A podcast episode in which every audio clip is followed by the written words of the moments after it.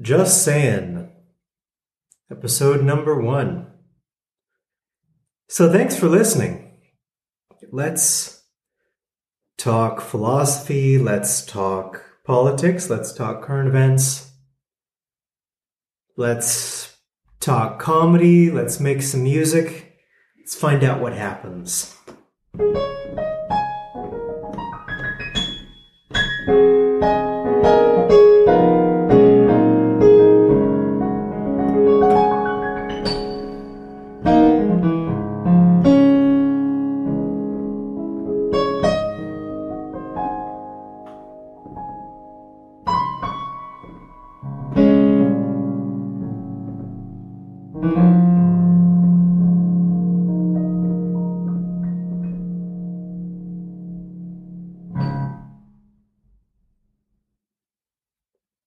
This is Monday,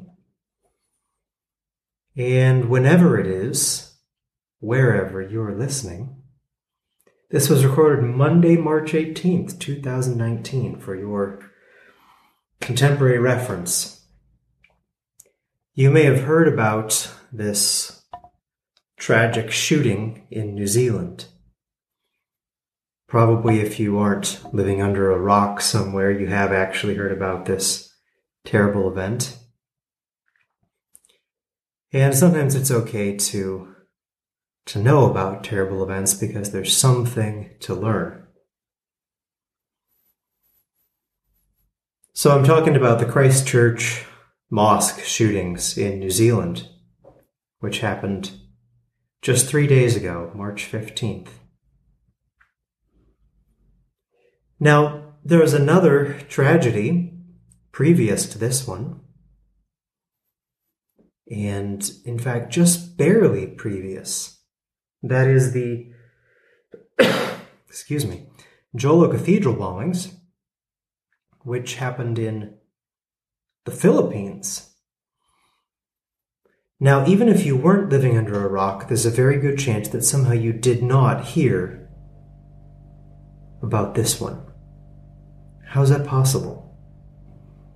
How is it possible that although January 27th, 2019, barely two weeks prior to this terrible shooting in New Zealand, two bombs exploded at the Cathedral Church of Our Lady of Mount Carmel in the Philippines. Jolo is the place. 20 people were killed and 102 others injured. So that happened. And somehow I haven't seen the outcry, I haven't seen the concern, I haven't seen the sheer energy put into talking about this terrible bombing at this cathedral in Jolo in the Philippines, which killed about 20 Christians and seriously injured about 100 more. So, just saying, kill a bunch of Christians in the Philippines. It's a minor event. Minor. Oh, and by the way, the Islamic State, if I remember correctly, took credit for that bombing. So there's no doubt that it was Muslims killing Christians. So Muslims kill Christians in the Philippines. And there's some acknowledgement of it in the international media. Yes, we all understand it's a terrible thing. But the extended outcry seems to have been reserved for the March 15th event, just three days later, in Christchurch, New Zealand, when a gunman or a team, however many people it was, killed about 50 Muslims. And this man managed to live stream the event on Facebook, and people have uploaded the footage to YouTube, and there's just all kinds of outcry over this one. So, what is it? What's going on here? Just saying, this is this is something to look at. Kill a bunch of Christians in the Philippines. Uh, oh, that's sad. That's a bad thing. Kill a bunch of Muslims in New Zealand. Everybody everywhere just losing his mind, just out of his mind. Now, I'm going to be bold here and I'm going to draw a connection between deplatforming speakers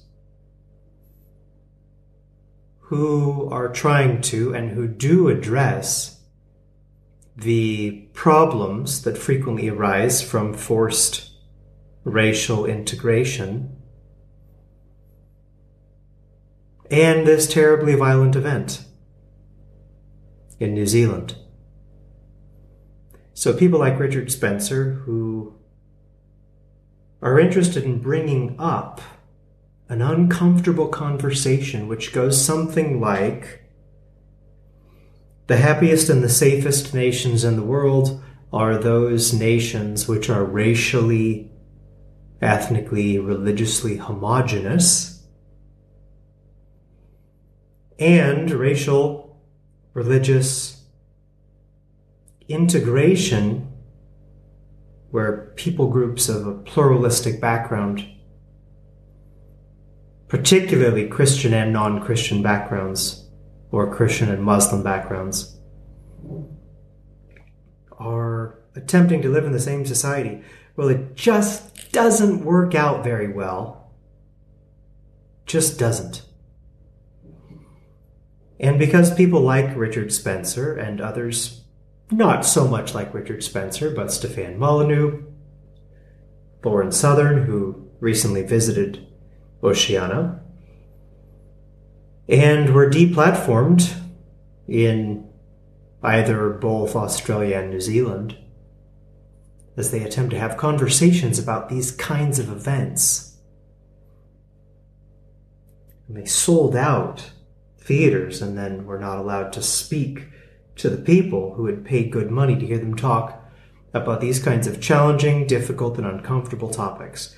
So, listen. Those of you who would like to preserve a little something called civilization,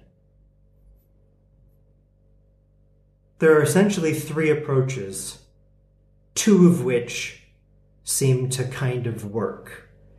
The first is we can pretend that there isn't any problem and not talk to each other. Now, you see, the reason I say two, not three approaches that can kind of work is because that one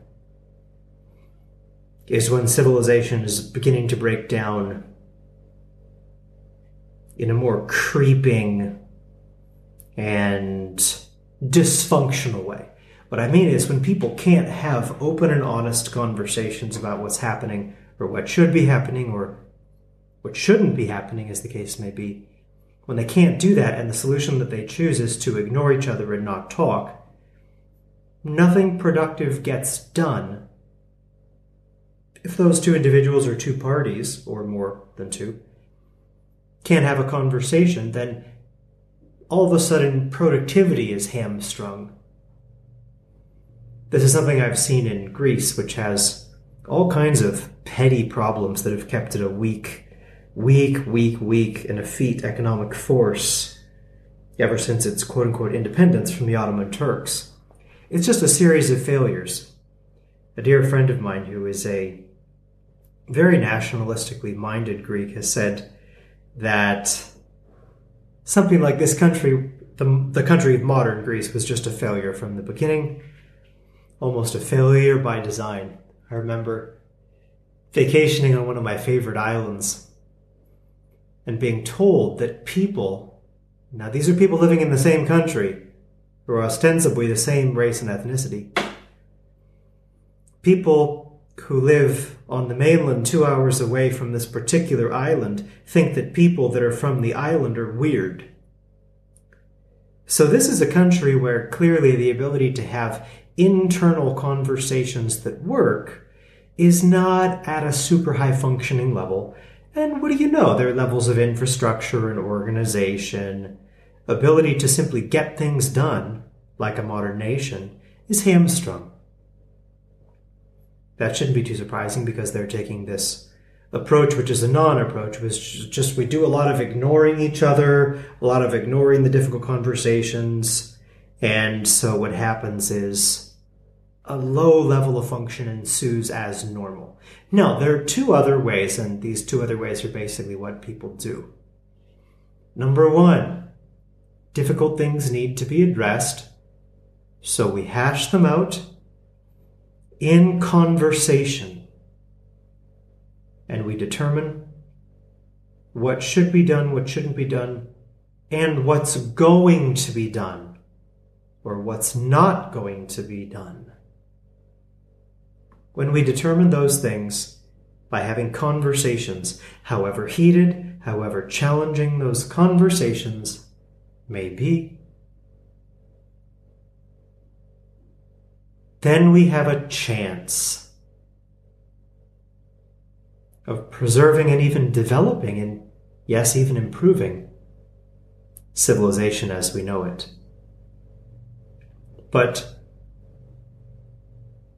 there is another option, and this can work and does work, but it comes at an exceedingly high price. And you probably guess what I'm talking about. I'm talking about violence. I'm talking about warfare. I'm talking about getting physical. So, what I'm saying is, in a culture where difficult conversations get shut down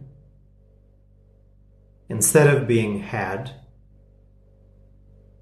as they should be, what we can expect and what we should expect if we are reasonable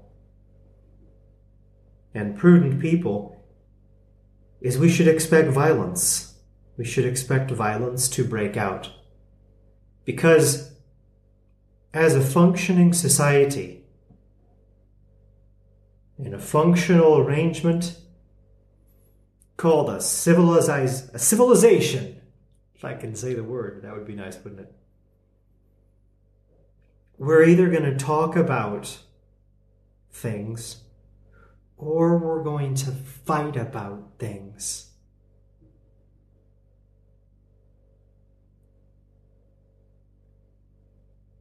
But there's less violence involved. In fact, we can avoid violence. We can avoid violence altogether. I say, if we're willing to have the right kind of conversations in a rigorous enough way but that stands with a meta principle, which is enshrined as the First Amendment to the Constitution of the United States, something generally known as free speech. You see, without freedom of speech, the mechanism by which civilization can be preserved, purified, cleansed, enhanced, and developed is gone. Therefore, the technique that will be resorted to is violence. So, what I'm saying is, people look, have difficult conversations when those conversations are necessary. And how do you know when they're necessary? It's when those are the conversations that people are trying to have.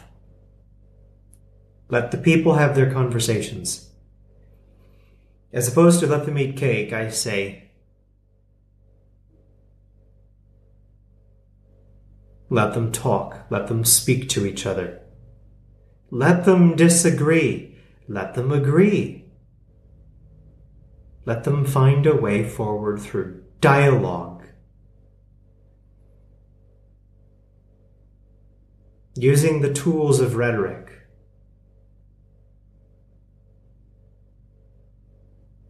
But if that fails, be forewarned violence is coming. And we saw some of that violence in New Zealand, heretofore one of the safest places in the world.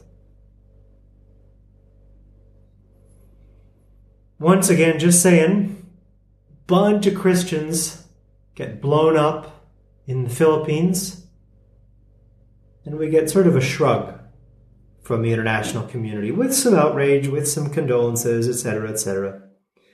But oh no, 50 Muslims get killed by a maniac in New Zealand. And everyone's just beside themselves. It's good to notice this. It's good to observe this. And it's good to say something about it. You've got to speak up when it's time to speak up. A number of years ago, about 20 years ago now, one of my clients, who was a young woman, senior in high school, I believe, at the time, she committed suicide. She killed herself. I did not see that coming at all. It was shocking and it was sad. And reflecting upon another death by suicide, there was a porn star named Mercedes Grabowski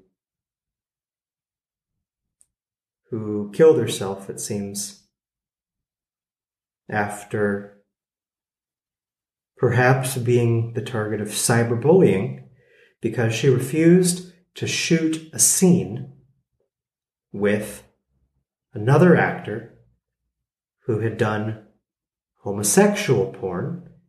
And then she tweeted a warning to whomever was replacing her, saying, Hey, just so you know, girl who's going to replace me, they're booking you to work with a man does gay porn.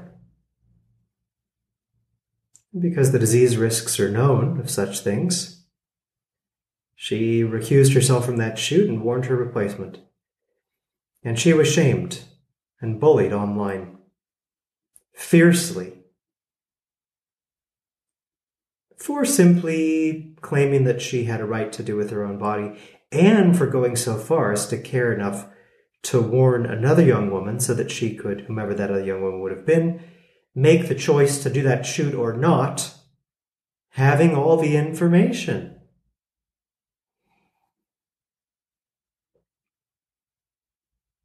And that girl, Mercedes Grabowski, who didn't want to shoot a scene with a homosexual porn actor, killed herself. Possibly in relationship to the online bullying, or possibly in relationship to the very last scene that she'd ever shot in which she was terribly abused, theoretically consensually, by a Russian who had been hired to basically beat her up on camera. And it may have been that that was what actually broke her psychologically, causing something like a psychotic break that ended in her killing herself. So we have death of one of my clients, death of a young born actress named Mercedes, death of Muslims killed by a madman in New Zealand, and the death of Christians in a cathedral in the Philippines killed by Muslims. So it's death, it's dark. Well, where is the sunshine in this conversation? Here's where I see it. If and only if we remember death, then perhaps, just perhaps, we can live a really beautiful and really good life today. So that's the point. Life is precious. When we mourn the loss of life and the tragedy that that undoubtedly is, then, then we can live today being grateful that we are alive, that we have bodies.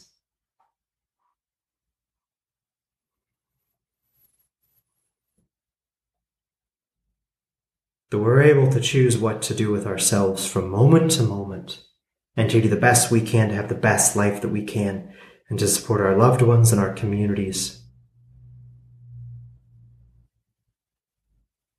in living the best lives they can live.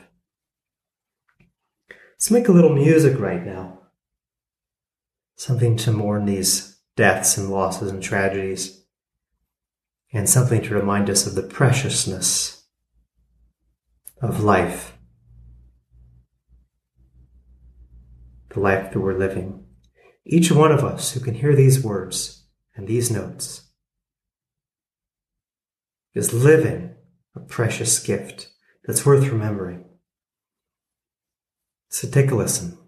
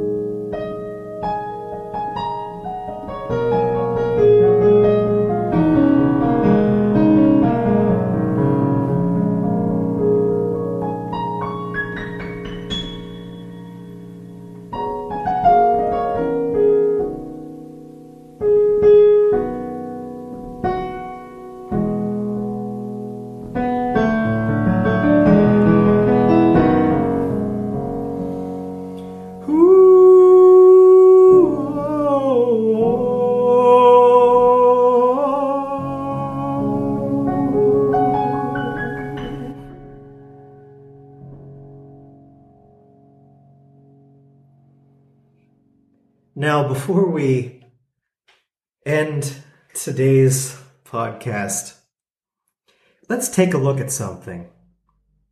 Yes, another something that's a little dark, but where humor was involved and should be involved. Because one of the things that humor does is demonstrate absurdity in society problems that are at a level that's gotten to absurdity by being absurd, by doing outrageous comedy. We can tell the truth, and sometimes the truth that needs to be told. So, quite recently, there was a comedian on Saturday Night Live who told a joke in which he compared fans of R. Kelly to people who attend the Catholic Church. It's basically the same thing because, you know, He was just saying, hey, R. Kelly apparently is guilty of sexual abuse, so if you like him, you like somebody guilty of sexual abuse. If you like the RCC, the Papists, as I prefer to call them, this comedian pointed out, hey, you also like somebody guilty of massive amounts of sexual abuse. Now, of course, whatever sexual abuse R. Kelly is or is not guilty of, it is nothing like, not even approaching the vast campaign to molest and rape children that this institution calling itself the Roman Catholic Church has been running for decades and decades and decades. And according to what I have uncovered, it appears very much that the hierarchy of that religious body knows and has known and has specifically not removed the perpetrators of these crimes from their positions of power. So we have a massive institution tolerating sexual abuse to the level of criminal negligence, tolerating the rape of children to an unconscionable degree that one could say, quite reasonably, as an institution, they are responsible for that because it is a fire burning in their midst and they are, in terms of their leadership, they are consciously choosing not to put out that fire. They're allowing it to keep burning. So, as I understand culpability, that makes them culpable and responsible. So, when this man was comparing R. Kelly to the RCC, aka Roman Catholic Church, which words I don't think they deserve to be used to describe them, he was being pretty kind to R. Kelly, actually. That's my take on it. He was being too kind to R. Kelly. But what happened was some diocese of the Papist organization known as the Roman Catholic Church, the RCC, got all huffy and demanded an apology from this comedian. So that's like a man who's been chronically beating his wife. And his wife is now dead. And now he's married again. And he beats that wife half to death and she leaves him. And then he's married a third time. And he's beating that wife nonstop and nobody's stopping him. And then that man gets up on a soapbox and says that somebody should apologize for calling him a wife beater. These people known as the leadership of the Roman Catholic Church, with respect to this, this issue, seem to have no shame. That they can manage to say anything else on this topic besides the words, forgive us. We will handle this problem. And they are manifestly invested in not handling this problem. To me, that's a lot like terrorism. People that perpetuate the abuse, rape, and molestation of children decade after decade after decade. And then people who support the organization that does that are like people who support terrorist organizations like the government of the United States, like the nation of Israel, like Saudi Arabia, maybe like ISIS. The people that support those regimes are either terrorists or are directly supporting terrorism. And in the case of the people in the Papist organization, it would appear to me that those people are either perpetrating the rape and molestation of children or supporting it. And support can be done in many ways. One of the most effective kinds of support.